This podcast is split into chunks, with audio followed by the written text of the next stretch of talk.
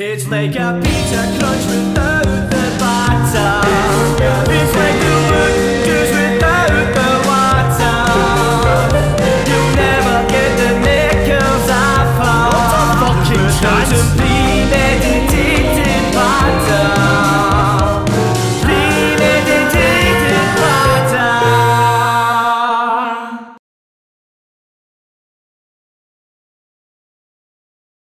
How we doing, people? Welcome back to another episode of Premeditated Patter with me, your sexy, sexy, sexy host, Hawaii Fivo.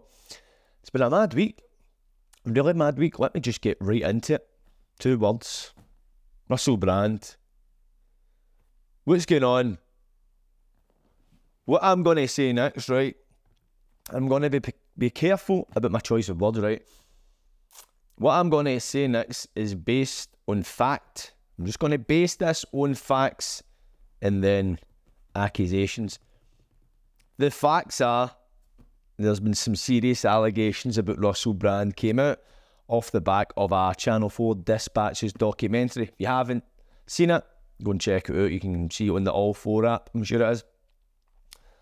Serious allegations making him out he's committed various sexual assaults, rapes, many heinous crimes. There's been uh, victims come forward. Some of them have been granted anonymity. Some haven't. They've come over. You've even had Daniel Sloss, the comedian. He came over and spoke on it. And apparently, in regards to Russell Brand, this is a long running thing. It wasn't just an isolated incident or a couple of incidents. This is meant to be have been going on quite a long time. And they highlight quite a lot is uh, well, his, his stand up in that because that was his character, that was his gimmick, or was it his gimmick? It was more like his personality. He was a sex pest, and that, and he was a self admitted sex addict. He did admit that, and a drug addict. I'm saying that's an excuse if these accusations are true, but uh, within that coming out, I think that came out last Saturday. That uh, his YouTube channel has been demonetized, his tour's been cancelled.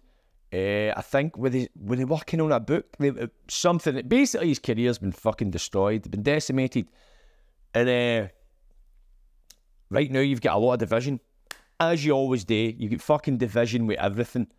You know what I mean? You've got people on one side and the other, and you get a lot of people on the side of Russell Brand because in the past year, if he's been following Russell Brand stuff, he's been on various podcasts, he's been doing his own solo podcast he's left Hollywood and uh, he's making a lot of content pointing out how the elites are uh, basically fucking bleeding the country. How with all the COVID stuff, about like fucking how all this money was going here and there. And uh, don't get me wrong, like, a lot of the stuff he was saying was bang on. I was right into it. And right now, I'm going to lay this clear. The stuff he was saying, he'd done a lot of research and bravo to somebody for coming out and saying that. And a lot of people were saying, Oh, well, you're next, you're next, Russell, because they talk about how Andrew Tate, he's taught about the Matrix. And I they quote unquote because I'm just quoting him. The Matrix and all that. And uh, how basically they're kind of singing for the same hymn sheet to a degree. And I agree with a lot of the stuff they're saying, don't get me wrong. But now these allegations have came out, it's kind of left a bad taste in the mouth in that sense. And what we're left with, right? We're left with two options here. Both of them are equally terrible. Either Russell Brand has been hitting the nail on the head with the stuff he's been coming out with in the past year. He's been shining a light on all the dodgy goings on by the, the elite, the upper class, who are intent on creating a new world order and uh, enslaving humanity. And uh, he's been kicking up that much, yeah, I stink. The, they've orchestrated this plot to, um, to discredit him. That is one of the options. Or the other option is he's a sexual predator. He's preyed on women, been going with 16 year olds, was still in school whilst he was 30. Committed uh, numerous sexual assaults, rapes, all through his career. And this past year, has been a kind of smokescreen because he's been planning ahead because he thought his time was coming to an end. So this was almost like a game of chess where he moved his pawns to the front to protect his king. I don't know. What I can say for sure, right? There's definitely allegations. That's a fact. Are they true? I don't know. There's a lot of them. Apparently, Channel 4 Dispatches has went in depth, but I'll be basing this off the back of one documentary. As far as I know, I. And don't get me wrong, I'm not saying I believe anybody here. I, in my God's honest opinion, I hope that the allegations are untrue.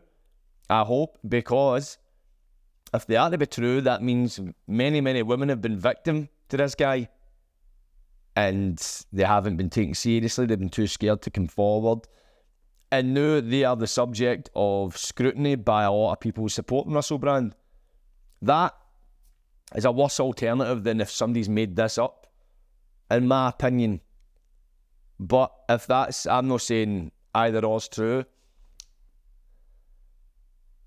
James Gardner, I'll quote him. James Cotter on TikTok, go and check him out. He's a really well-read guy. He does his research, and he uh, he's on the side of Russell Brand as a sexual predator, and uh, he he highlights the fact that like with Jimmy Savile, Jeffrey Epstein, these kind of cases, we wouldn't have known about these people if it wasn't for journalism. Which is uh, quite an astonishing fact when you actually think about it. It was journalism that exposed these monsters. So is Russell Brand just the next monster that's been exposed? See, if you told me this about a couple of years ago about Russell Brand, I would have been like, ah, seen that one coming. Fuck's sake, fucking wronging.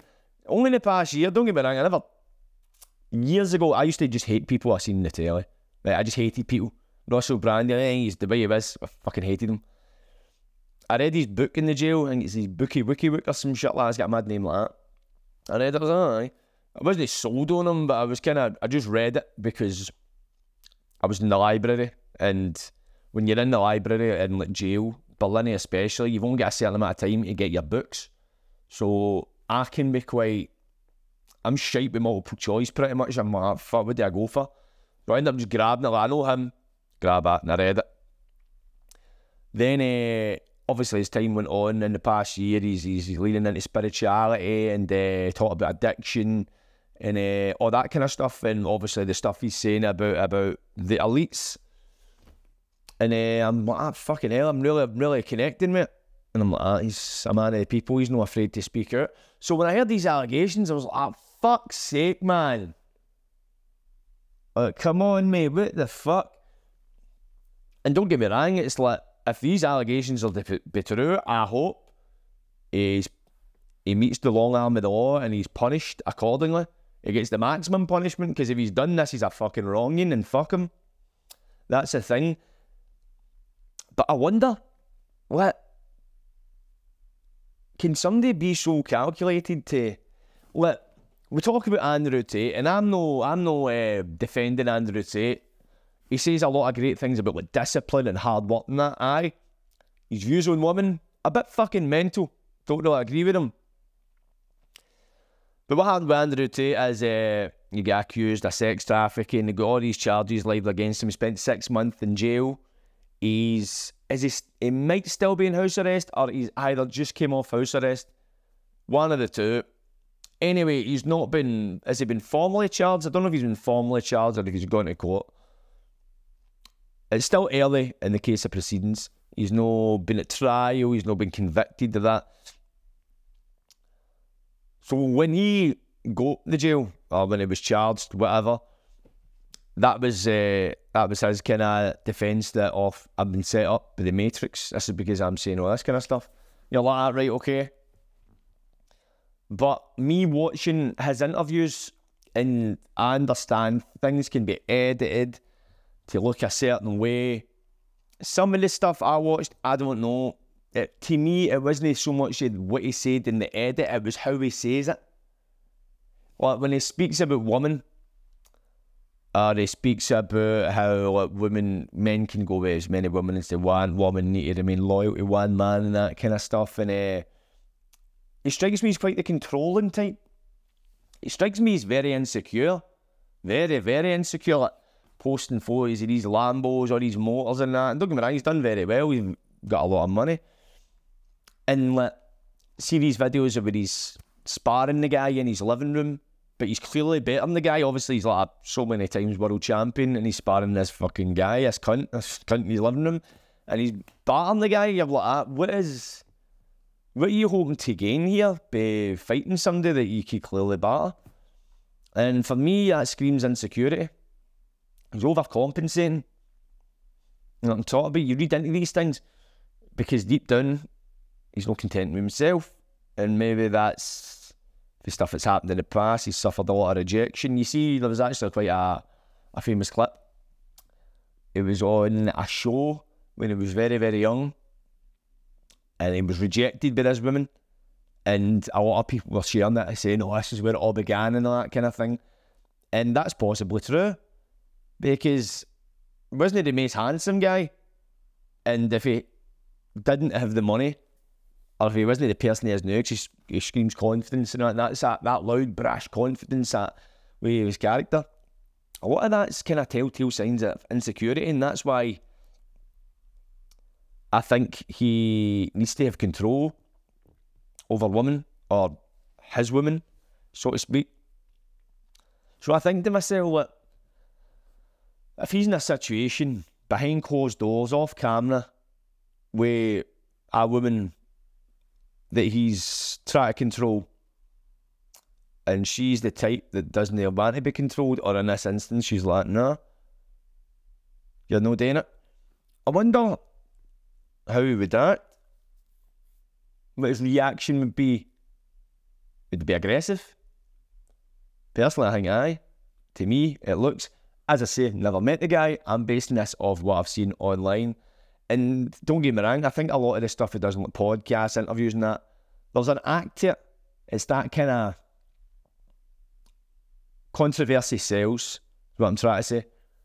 But also, I feel it's not a complete act. I think it's aspects of his character that he's exaggerating.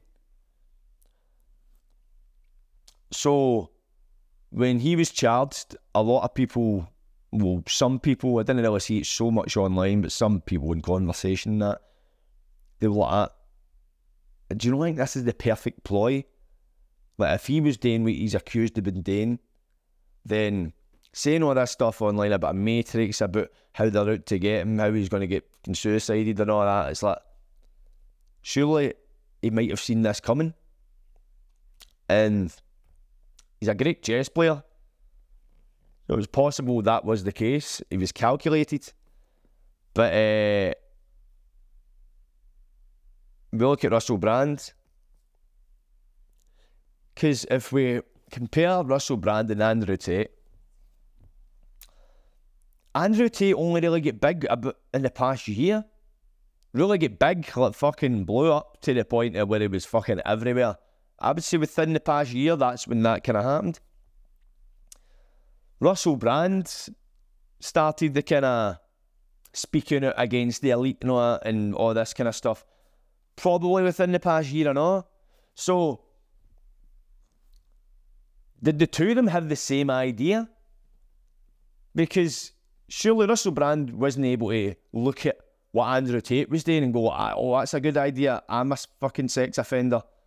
This can act as a security blanket if I ever ever have to face the music. I can say, look, I'm getting set up.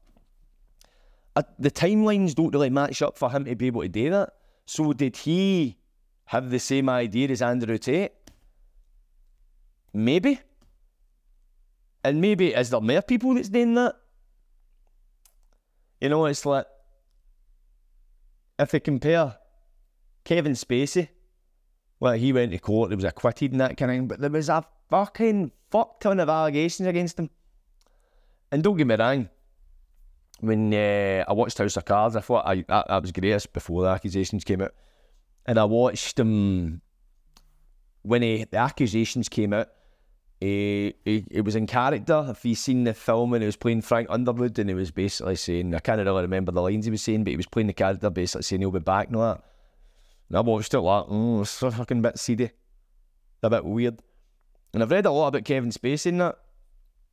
And uh, about these allegations, so to speak. And there's quite a lot.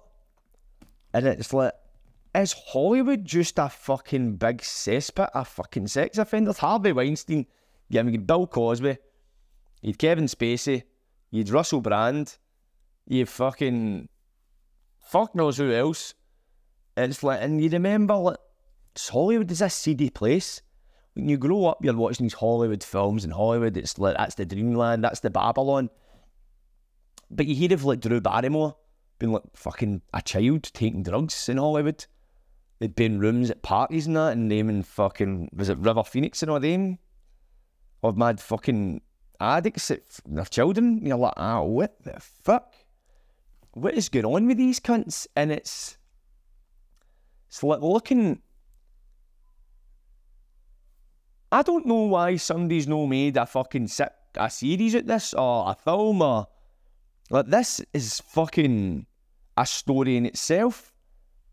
Obviously, nobody's to make a film about that because it's not to get to Hollywood because it's all about them. And it's all about the fucking the seedy shit that's going on behind the scenes.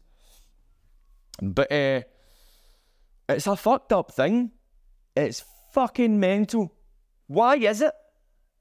Why do people not just enjoy acting or making music without having to touch cunts up? What is it fucking why is it why does it need to be both? Why don't you just fucking be a creative?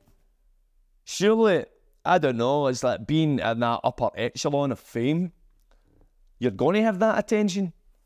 But yet you still hear this shit on. Is it that thing where because you're so famous, you develop a sense of entitlement? That ego thing where I am who I am, I'm, I'm the star. You'll give me what I want and when I want it. It's fucking mental. And as I say, if anybody is truly guilty of any of these accusations leveled against them, I fucking hope they get punished severely for it. They should throw away the key because we need less of these cunts on the fucking earth. Really? What I'm talking about, there's, and it's right now, it's like fucking, you look at the percentage of like rape, sexual assaults and that, how many of them happen and how many actually result in convictions. And we're not even including the convictions that are false because they do happen. I'm not saying that's a majority, that's a fucking obviously a minority, they do happen, but it's just like fucking, it's one of the most heinous crimes that can be committed. Yet the police, for whatever reason, there's obviously many reasons in it with corroboration and one word against the other than that, man, but it just seems to be that the victim is also treated like a perpetrator as well, which stops people speaking up and just let it be that and accepting it, and it's fucking no on. You've got these fucking wrongings that are just they don't fear the law, they don't fear the repercussions, which they should, because if we compare it right, it's a comparison. I'm not trying to justify crimes here, right? If we look at somebody that ends up in a fight, two guys end up in a fight, one gets barred, guy's getting barred, pulls out a knife, stabs the other guy, kills him. Horrible, horrible, horrible outcome. One guy's lost his life. Two guys have lost their life. One has died. One's going to spend many, many years in prison. Families are affected. The trauma, the ripple effect of that trauma, it fucking expands. But if we look at that, right, it's like we can see, right, as much as we don't condone it, we can understand how that happened. Somebody could argue he was defending himself. Somebody would argue he was getting battered, this and that. He had a knife he shouldn't have. I'm sure the person that used that knife in this situation, this is just a hypothetical scenario, but this happens fucking all the time. Sure, that person regrets that. Fuck. It was just a moment of madness. They'd done it. Maybe they're not a killer. Because most people that are convicted of murder aren't killers. Now, understand when I say that, they have killed somebody. So, yes, by definition, they are a killer. But deep down, they aren't murderers. That is not in their nature to kill somebody. It was nearly me. I was fucking so close. At one point when I was 17, I uh, fucking done what I done. I, I was lucky. Both of us were lucky that somebody was obviously watching over that scenario and stopped that for fucking being fatal. Thank fuck. But I can understand there's people who's doing 15 years in the jail for stabbing somebody in the leg. And you think if you're really out there to murder somebody, to take somebody's life, are you going to try and stab them in the leg? You know what I mean? So if we look at these scenarios, right, because we see murder as the most heinous crime you can commit, and I'm no no refuting that. If you've took somebody's life, then you've deserved within the circumstances. If the circumstances show that you've taken somebody's life unlawfully, then jail's where you're going to go. That's fair enough. I can't argue with that. But we can look at factors that surround these things and go, ah, right, there's mitigation here. There's maybe a bit of provocation here. There's reason. Not saying the reason was substantiated. It was the reason was just, but you can go, ah, right, you've made a mistake. And you're paying for that mistake. There's no way out of it, but you made a fucking big mistake. I've never known of somebody to, to accidentally rape somebody. I've never really known anybody to rape somebody. I've never known them. What I mean, I don't know anybody personally who's done it. Thank fuck. I would unknow them after that. But to do something like that, or people who commit crimes against children, that's something in your nature. You don't accidentally touch up a fucking child or do these things. It's no fucking by accident. How the f- you know what I mean? There's something in you that wanted to do that. So how do we look at these crimes and say they're not as severe as other crimes that have elements of provocation, or elements of reason? And don't get me wrong, I'm not saying when I talk about the comparison between people who's committed murders and that, I'm not saying in every circumstance there is reason. Some people are just fucked in the nut and they're just they're savages. Like I'm not talking about the people. I'm talking about quite probably the majority of people that have just never meant it. They made a mistake, and I'm not saying just because they made a mistake, it's not their fault. It is their fault, but the outcome isn't what they desired. So how can we say these these sexual offences aren't as serious? To me, they should fucking lock them up and throw away the key. It's like I don't walk down the street and worry a guy's going to pull out a knife and murder me. Randomly, I don't need to walk, be parrot to walk into a lane in case I'm going to get murdered, stabbed. Fuck it. Usually, if I'm worried about getting stabbed or attacked, it's because there's a reason behind it. Know what I mean? But women walk about and worry. They can't walk home themselves. They can't walk about the town at night because there's predators out there and you walk in groups, get into taxis. Taxi driver could be a predator. You never know. See, so there's always that element of danger, and you don't know who's actually a fucking sex offender until they've fucking done the deed or attempted to. And I remember this is how some of these cunts' fucking minds work. I used to work in the, it was called the PT Pass in Pullman. So basically, you worked in the gym, like a gym orderly. And you would have sessions where the protections would come down, the sex offenders and protections. Usually, I would just leave. I wouldn't stay in the gym, I'd go away. But on this instance, there was a gym inspection the next morning. So basically, they would come down and inspect the cleanliness of the gym. So we would need to make sure the gym was clean. So we had to stay down and make sure and clean the gym the day before and uh, the protections came down, and I remember two of them were arguing. Right, one was a obviously a sex offender, and the other was a protection case. So what would happen was you'd get protections that are basically somebody maybe got a few enemies in the jail and he doesn't want to fight with him. He goes up to protection, or somebody ends up in debt with somebody else and they go to protection. So people can go to protection for, or they can be a grass and go to protection. There can be any number of reasons, right?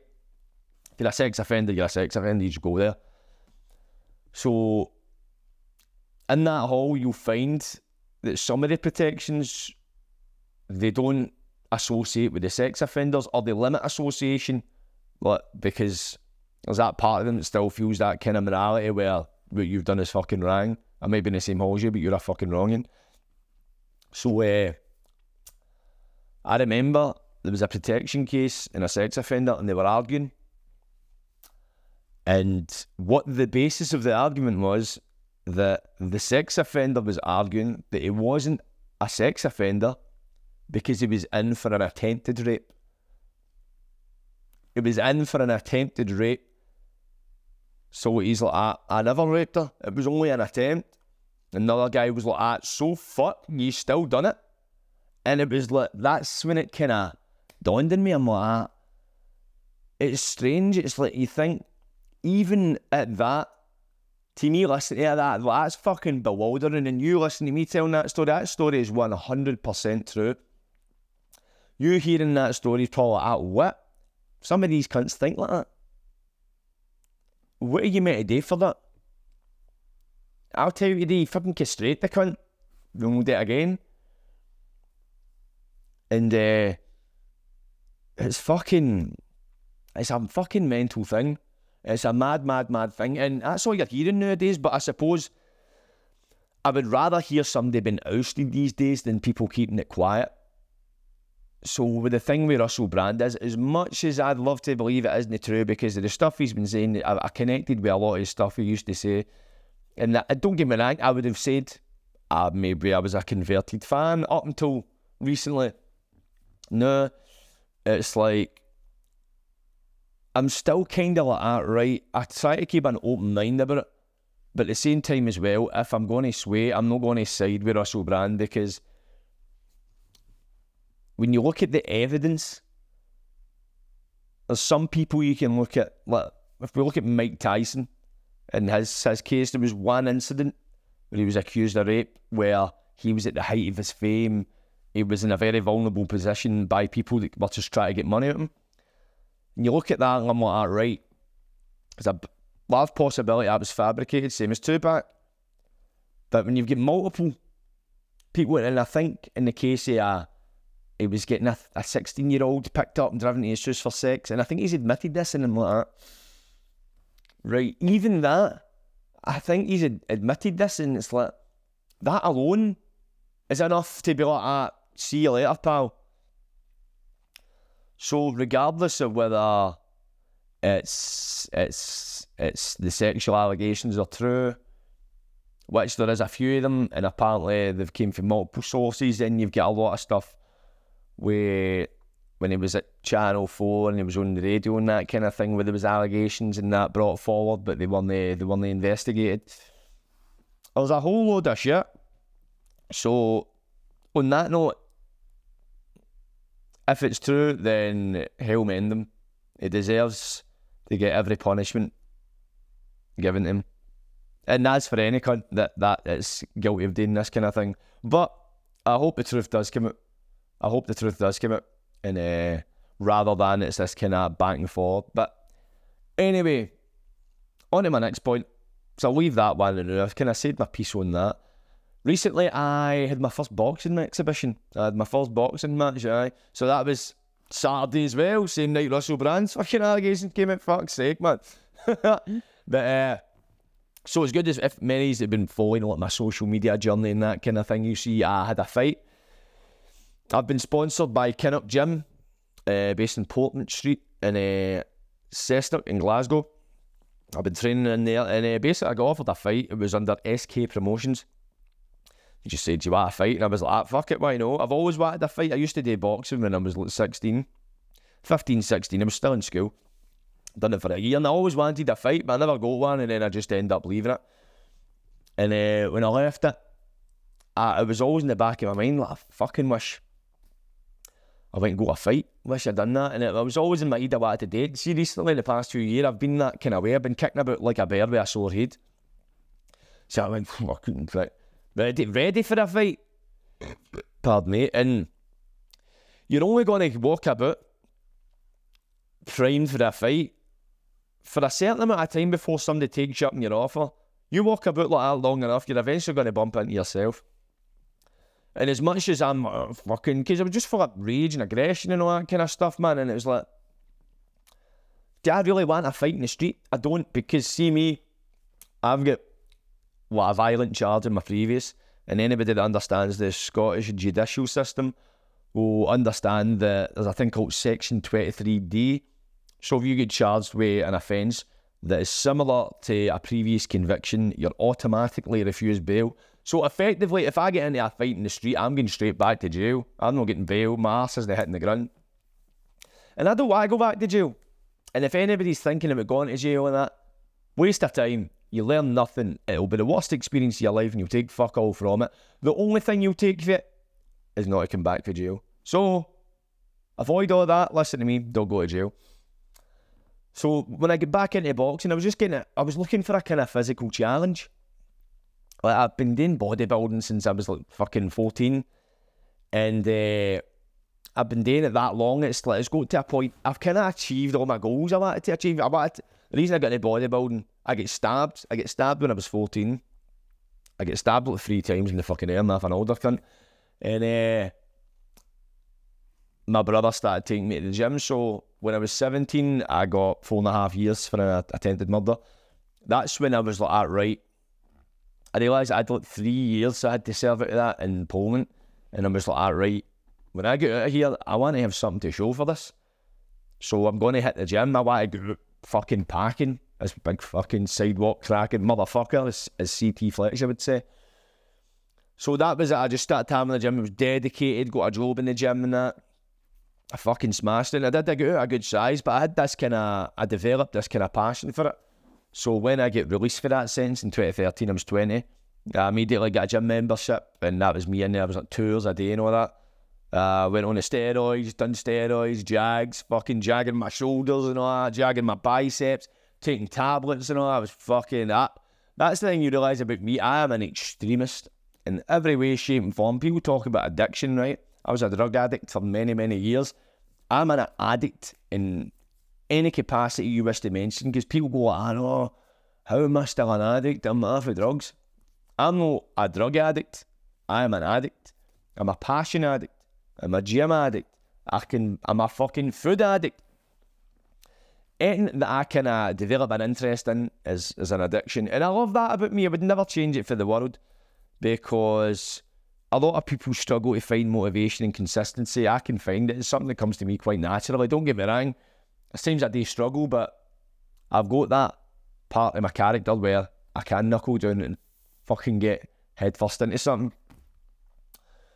So, uh, I, as I say, with the bodybuilding, that I was just reaching a plateau. I was getting, I was just going through the motions in the gym, and I was just like, I was struggling to maintain the motivation because I was like, ah, what am I doing this for? I've been big. Don't get me wrong, I go to the gym for my mental health, not my physical health. See, if it was all about physical health, I'd have fucking patched it long ago. Well, I go in for the mind, and it helps with creativity and that as well. Just helps clear up all the clutter need. So uh, I started when I was getting going to Kinnock, and I was doing like circuits, they do circuits and that kind of thing. The body weight exercises, you do sparring, you hit the bag and all that kind of stuff. Really fucking push you to your limit, push you past your limit. And I really enjoyed that. I enjoyed uh, fucking just getting pushed a different a, a different challenge. I would leave it feeling elated, man. It's just it was like you left nothing in there. Well, you left everything in there. Know what I mean? You came out with nothing because you you put in fucking untold work into it. So I started enjoying that, and as I started getting into cardio and that kind of thing, and I started really enjoying the cardio more. So I got offered a fight with Kinnock, and I was like, ah, fuck it, why not? And uh, as I was training for it, I started getting into the sparring. And see, when I'd done the sparring at first, I sparred years ago, so it'd been a while since I've really been in a fight. So the sparring was good. Uh, the sparring is a great humbler because you can be fucking amazing on it. You can be Floyd Mayweather slash Mike Tyson slash Roy Jones Jr. on the bag. You jump in the ring, man, you're lucky if your 10% is good in the ring as you're on a bag. Lucky, actually, if you're lucky. It's just having that that a thing where you're actually got somebody flinging punches back at you. You can have a bag, take a break, you can fan it about. Somebody's coming at you, man. You've not got that time to do that. And plus, you've got that thing in your head, you've got that element of danger. You've not got an element of danger to the same degree when you're doing a bench press or a squat. I mean, we've got somebody coming at you, man. You need to be on form. So the first few sparring sessions, they were very humbling because I was like, fuck. Thank fuck I never got in a fight in the street because I would have get fucking leathered. But that was good. It was great. It was good getting in there, man. And just because no everybody gets to experience that that element of danger and that when you go in, you actually fight somebody and it's it's in a controlled environment. I mean, you can learn about yourself, you can learn about what you can put out and all that, man. It's, it's, it's fucking a really great thing. Don't get me wrong, getting punched in the head isn't a great thing. So that's when I kind of was like, you know what, I don't know if I'm going to make a thing of this. Because I was getting punched in the head, I was taking, I would, I'm the kind of person, right? I can hit somebody just normal. I've not really got the same motivation to fight until somebody punches me in the face. As soon as somebody hits me, all bets are off. I'm, somebody hits me once, I hit them twice. One for two back, man. Jail rules, know what I mean? But uh, aye, that's what I'm like, man. So, and that's not really sustainable in the boxing world. You need to get punched before you fight. You know what I mean? Maybe you get a good punch and get fucking rocked, which happened a few times. So, uh, I, I got into it. Uh, I took. I was getting punched in the head and fucking. That's the thing as well. See my nose. This is people talk about my nose, right? So when I get punched in the nose, my teeth become sensitive. Like, see, like after sparring, see that blow my nose, my teeth feel like they're about to fly out. I don't know why. Everybody I say to is like, I don't know if it's a fucking nerve or some fucking shit. Maybe my, my nose is just fucked, which it is. So I was kind of like quite soon in the sparring, like, you know what? I think I'm going to be one and done. I think I'll just do the one. But uh, the way I looked at it, usually I would look at things like in terms of a fight, like, ah, right, I'll do this one, then I'll do another one, then get a few, and I'll be knocking cunts out. Sorry, just need to make sure that's all right. And uh, I was like, I'll fucking knocking concert. And uh, then that's when I kind of realised, listen, mate, you can't ride two horses with one arse. Fucking slow it down. Just don't think past this fight. Treat it like your last. And that's what they say a lot of boxers. You need to treat every fight like your last. So what I did, I just knuckled down, trained like fuck, ate decent, still had the odd cheat meal now. I wasn't eating like a pure monk, but I well. And uh, Dana called Water going up to the fucking camp. She's going to be doing down to Dalryan, jumping in fucking waterfalls and all that.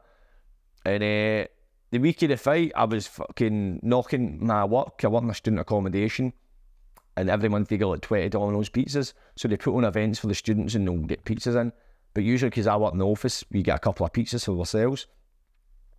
And uh, got Domino's pizzas, and I was like, no chance. Fish and rice. I was fucking raging, but I was like, it was something about that.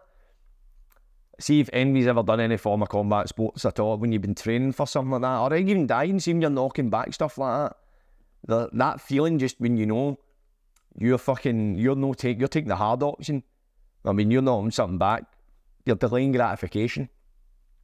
There's no better feeling. So I was training like fuck. I wasn't missing a gym session, man. I was fucking, I was, and a lot. It was, I was developing that mental fortitude when I was like, right, I was getting in my head with it, meditating and all that, fucking doing that visualization and that. The time I got to the fight on Saturday, I was, I was ready for a war. I was, I was ready to go into the battle, man. I was like, ah, it's because that's the kind of mindset you need to get in. Because end of the day, the person you're getting in with there, as much as it's about three two minute rounds, you saw it's all fellow gyms, everybody knows each other. In there, man, somebody's got to try and help you. So I'm a fuck getting battered in front of a room full of people. So uh, when I got to the fight day, I was fucking ready. I was all the preparation had been done, and that's what they say. Like Nico Carrillo had in the podcast previously, he says the fight is won weeks before you step in the ring through this discipline, the sacrifice, the exercise, the diet. So when you're going in there, you're fucking you're ready, and that's I totally understood that. Obviously, he's at a fucking he's a level that's fucking miles above mine, but it's still still the same kind of still can I say kind of same focus, kind of same mindset, kind of same attitude. Know what I mean? Because it's living your day. Obviously, there's nerves because for me, every time I've been in a fight, it's been fight, arguing with somebody, whatever's happened. Never been in a fight where I've had six weeks or fucking a few months to prepare for it because it's in your head. All these scenarios and possibilities. So There is nerves, but I class it. I, I don't really class them as nerves. I look I identify them as excitement. We must interrupt this podcast for a breaking announcement. There has been numerous reports in the area of a beauty bomb ready to glow up. And it's going to blow away you beauty therapists one appointment at a time. Why? Do you conduct business correspondence with clients via DMs? Are you sick of late cancellations costing you money? Do you just wish you could provide your service without worrying if the client has the cash at hand? Oh, I need to go to the bank. Well, I have a solution to your confusion. Glow Out is a service that aims to alleviate the stress involved between a client and the technician booking their appointments. Glow Out makes it easy for clients to see appointments, to book them, and to pay. It takes deposits and it gets late cancellation fees, which means you won't lose out on any money. Clients can pay by card or using Apple Pay. Glowout is also partnered with payment processor Stripe. Glowout also helps you manage your bookings easily by using your calendar. The busier you get, the more stressful it is to keep track of who you've actually got coming in and when. Glowout will help you do that. On Glow Out, you'll also be able to show off your portfolio, showing off your previous work so clients can check out what you've done in the past. It will also be implementing a feature in the very, very near to be future which will connect to your Instagram profile page. You will also be featured on the Glow Out website. You'll be visible to potential clients in the local area. You'll also have access to your own admin panel where you can see your account balance, generate reports, and turn your hobby into a business. Glow Out is basically a just eat for beauty appointments. Can't beat the convenience, can you? The mobile app for iOS and Android is coming soon. But in the meantime, for $5.99 a month, you will have access to all these features. But if you sign up using 50 promo code, you will get the first three months free. You can't like that for a bargain, can you? Give your business the glow up, it needs to blow up. And glow up before you glow out. I so I class nerves as excitement. I don't really. I used to get ah, that, if you class it as nerves, you get nervous.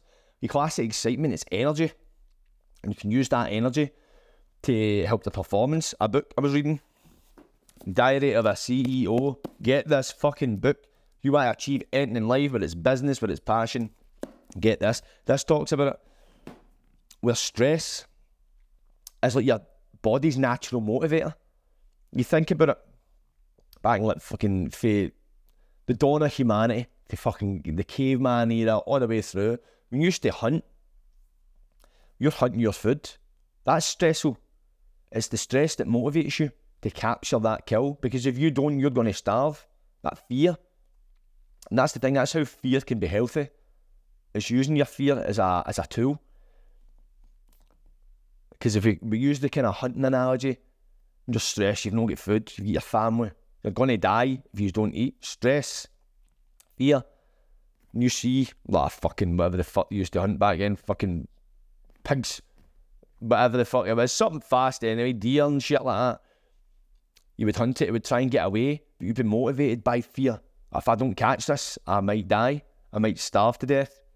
And it's the stress that helps fuel you, even though you're starving, you've got fuck all energy in it. It's that. That is your body's natural motivator. Don't get me wrong, fear can be used incorrectly and can be detrimental to performance, but it's learned to identify it. Like, when I had fear of that fight, and I did have fear, but fear, I was able to use that and motivate myself. Like, as I said, the discipline, the diet. Oh, I'm cutting out this pizza. Because if I eat this pizza, that means I'm giving myself less chance of performing great on Saturday. That guy isn't doing this. It's doing shit that the opponent isn't doing. Jumping in a fucking waterfall at 7 in the morning, it's freezing cold, cunts in their bed. Like me training every day. I'm out there, I'm doing that extra mile. I'm doing that extra couple of reps, that extra round. Because he's not doing it. It's all a mindset thing. So that's what happens when you talk about when you get to the Saturday, you're primed, you're ready to fucking go, you're ready to fucking kill, and you're ready to die. Because that's the thing, it's like, if you want to knock somebody out, you need to be willing to be knocked out as well, or accept the fact you can be knocked out. What I mean? It's a trade off. It's not the fact that you need to get knocked out, it's just the fact you need to be willing to fight. You need to be willing. So, once you can uh, open yourself up to that, the fear kind of dissipates as well. Because it's like a fear of failure. That they talk about failure, like the higher your failure rate equates to the higher your success rate is.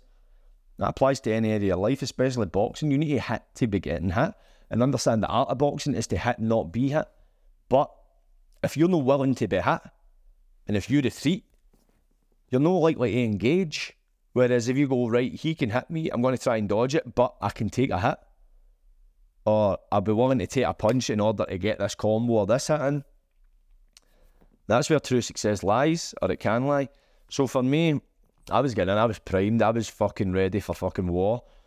So when I stepped in, arrived at the venue, I found out that my opponent of the day had pu- pulled out that morning. So uh, I was like, alright, what does that mean? So they'd actually found me a replacement.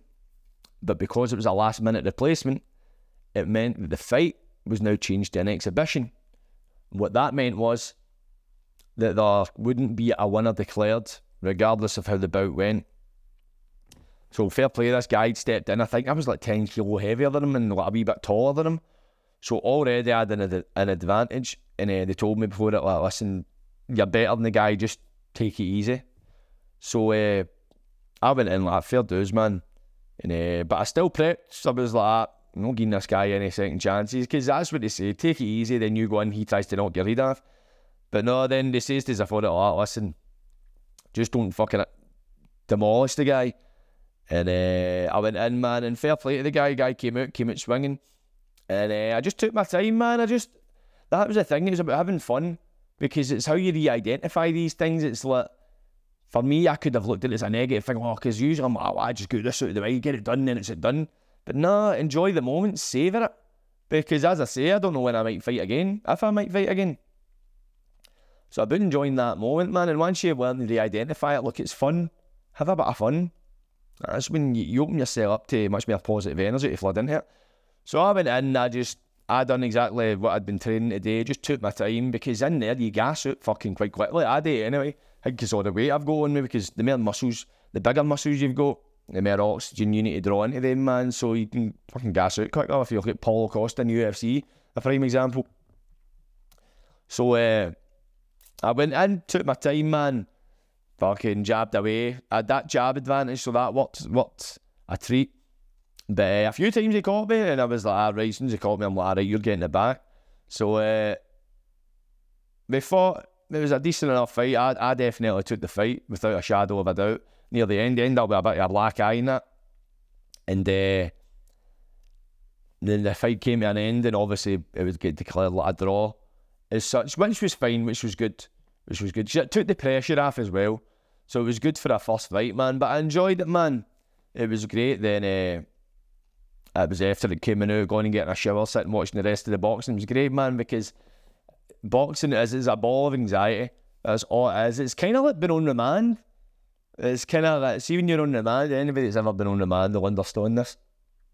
When you're on remand, one minute you're like, ah, fuck, I'm on remand, I'm in the jail, I'm going to get a cunt to a sentence, I'm fucked. Then the next minute you're like, oh, wait, I might get out, but a chance will get out. And that's, and you don't know the outcome. And to be honest, you don't really get any control. So you're kind of fluctuating between these two uh, mind states, and it's, it's about of it's a fuck it's mental turmoil. That's what it is. But uh, with boxing, you're preparing for a fight, man, it's kind of you're like, I'm going to smash this cunt, and then party's like, ah, fucking, what if I get smashed? What if this cunt's a real gladiator? And uh, and it's kind of like. And I suppose it's in the boxing sense, you get well, you've got all the control because you train, you eat, you diet, and that's what helps install that discipline. Because see, in the run up last week, if I didn't have a fight and I got offered three Domino's pizzas, I would have ate three Domino's pizzas, no questions asked. Because I had that fight, I had that motivator, that fear, that uh, that allowed me to sustain discipline. And uh, I had a great night after it. Went out to the tune and that. I don't drink of that, man, so it was great. Shite being the designated driver, but but uh, it was great getting out, socialising, man, and uh, driving in, getting a wee McDonald's and going and just it was it was bliss. It was great. Then I had a few days. That was Saturday night. Uh, this is new Wednesday. I'm back to work night, But I had a few days after and I ate like a fucking Trojan, man. Oh my god, man. Fucking shit. Yesterday I had a Chinese and a pizza. I've just been eating shite, see, because I've been doing the discipline. Don't get me wrong, I'm back to the healthy eating the day, man. Fuck that. I felt terrible the past few days. But uh, what I really enjoyed most about the preparing for the fight was preparing for the fight. The discipline, the working out, the and try new things, the try to get better, perfecting your technique and that. Uh, that's what I enjoyed the most. And don't get me wrong, the fight went well. It was a great experience to have. But right now, I'm not in a rush to get back in. That no saying I'll never get back in. I'm definitely going to continue the training and try and get better. But it takes a lot of mental focus, the old boxing. It takes a lot of mental focus preparing for a fight. Because there was a lot of stuff. I was trying not to fucking spin too many plates at once there because I had to remain focused. But now I've got the fight done. I've got a few things. I've got a mockumentary planned that I want to get filmed. That's my next project. And that's what it's all about. It's always having these projects because I realise with that, Tyson Fury talks about it. See the journey. It's all about the journey. The destination, it's not always what you think it's going to be. It's the journey's where it at, where it's at. So you need to enjoy the journey. That's what they say. Uh, a great saying, a great quote. I fucking love it. The man who enjoys walking will travel further than the man who enjoys the destination.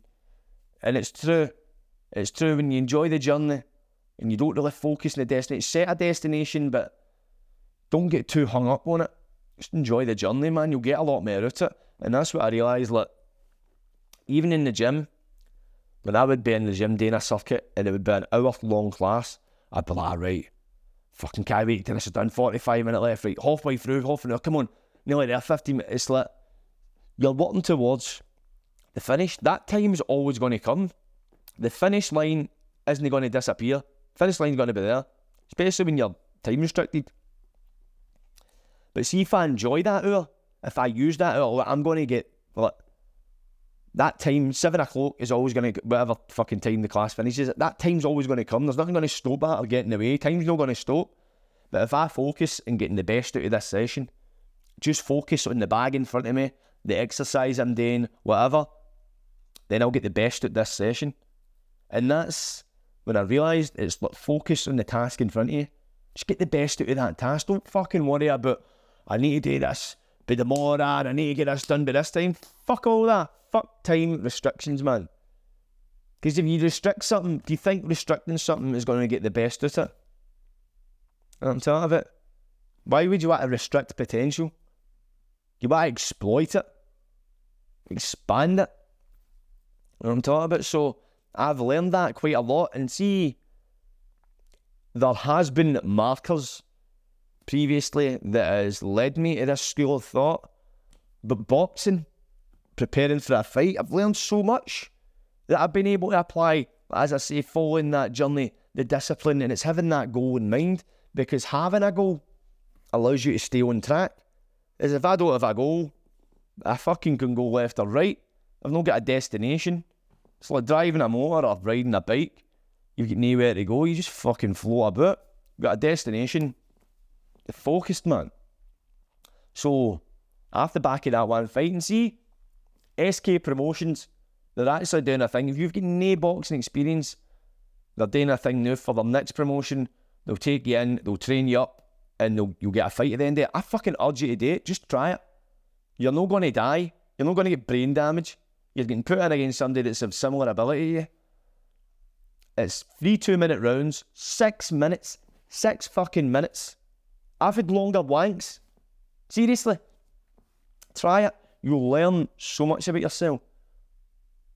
Don't just look at it as a boxing match. Look at it. What can you learn about yourself or what can you develop in yourself? Because the potential, the unlocked potential in yourself, fucking worlds beyond what you think it is. You know what I mean? Just to end, it's all about self belief. But even at that, self belief is just a part. You don't need to be fully say, I believe I'm going to do this and do that and do this. Just be willing to believe. Willingness. Willingness is much easier than belief. Trust me. Just be willing to believe. Go, ah, fuck it, I'm going to try it. Fuck it. Fuck it used to be the bane of my life. Fuck it, I'll go and have a drink tonight. Fuck it, I'll just have a line of gear. Fuck it. And it used to fuck me up because I fucked it. No. Redefining fuck it and making it work for you. Redefine it, make it positive. End of the day, one of these days you're gonna be dead. You've no control of that day. You can try your best. You can take all the potions, eat all the food, take all the fucking vitamins or the exercise, and you could do all that and get hit by a fucking bus tomorrow. Can happen to any of us. Know what I mean? Life isn't guaranteed, but death is. So, how do we redefine our attitude towards that? Live it like it's your last. It is your last, it's your only. This this life isn't your last, it's the only one you've ever had, and the only one you ever will have. So what do you want to do? Maybe boxing is your thing. Try something. Jiu-jitsu, golf, fucking anything. Try it. Just because you try something doesn't mean you need to sacrifice your fucking being for it. Or boxing, I had one fight there. Previously, I might have been like, ah, oh, I could have been a boxer. Where would I be now? No, I've done it. I'm like, ah, you know what? I don't fancy getting punched in the head and sparring. No saying I'll never it again, but no, I mean that's no fucking uh, a long term goal I want to pursue. Something that I enjoy. I've learned a lot from it. I've taken a lot from it, but I'm glad to have ticked it off and done it. Most likely we'll do it again, but there's no immediate plans to do it. But having done that is so so much better. It's just it's alleviated so much for me, and it's plus it's put a lot more things into into clarity. Because now I'm like, ah, right, what do I want to do? Because when I done the boxing training there, I was like, ah, maybe I could just get back into the boxing and 31 just starts smashing cunts. And then I'm like, ah, you know what, that's a lot. It takes a lot. And fair play to anybody that is a boxer or any kind of combat sports. You need to be fucking mad for it, you need to be passionate because you're giving away as lot as as well as getting a lot. And you're not even guaranteed. You're guaranteed to take a lot of damage, but you're not guaranteed to fucking reach the heights and everybody wants to reach the top. So I'm glad that I've done it, but now it's putting the focus. I want to create, in fact, direct, I want to make stuff. That's what I want to do. So it's, it's redefined my focus. So, in my parting words of wisdom, and I hope you've taken a lot for this podcast. I've really enjoyed it. Right before the I was like, oh, fucking hell, I hope I can string out a fucking couple of sentences on this. feel I've fucking talked quite well. What do you think? But uh, have a serious think, meditate my words. What is it that you've done in your life, or always wanted to do in your life that you've put off? Because see, if there's a fucking element of your being that wanted to try something, try it. Try it. Just try it. You don't need to become it. Just try it. Do what I done. You know what I mean? When I was fucking 15, 16, I was fucking, I wanted to be a boxer, then fell away for it. And I always lived with that. Like, fucking, where would I be now if I still stuck at that? I'd probably have a lot less brain cells, which is fucking saying something. And I like my brain cells and my teeth. You know what I mean? I put them in equally good use, I'd say. So uh, I'll keep my brain cells and my teeth, but now I've ticked that off. It feels good. But have a wee think on it, man. And don't be afraid to pursue something even if everybody else feels it's ridiculous. The only ridiculous thing is no pursuing something. I'll leave you in that, people. Like, subscribe, and don't get wide. Catchies.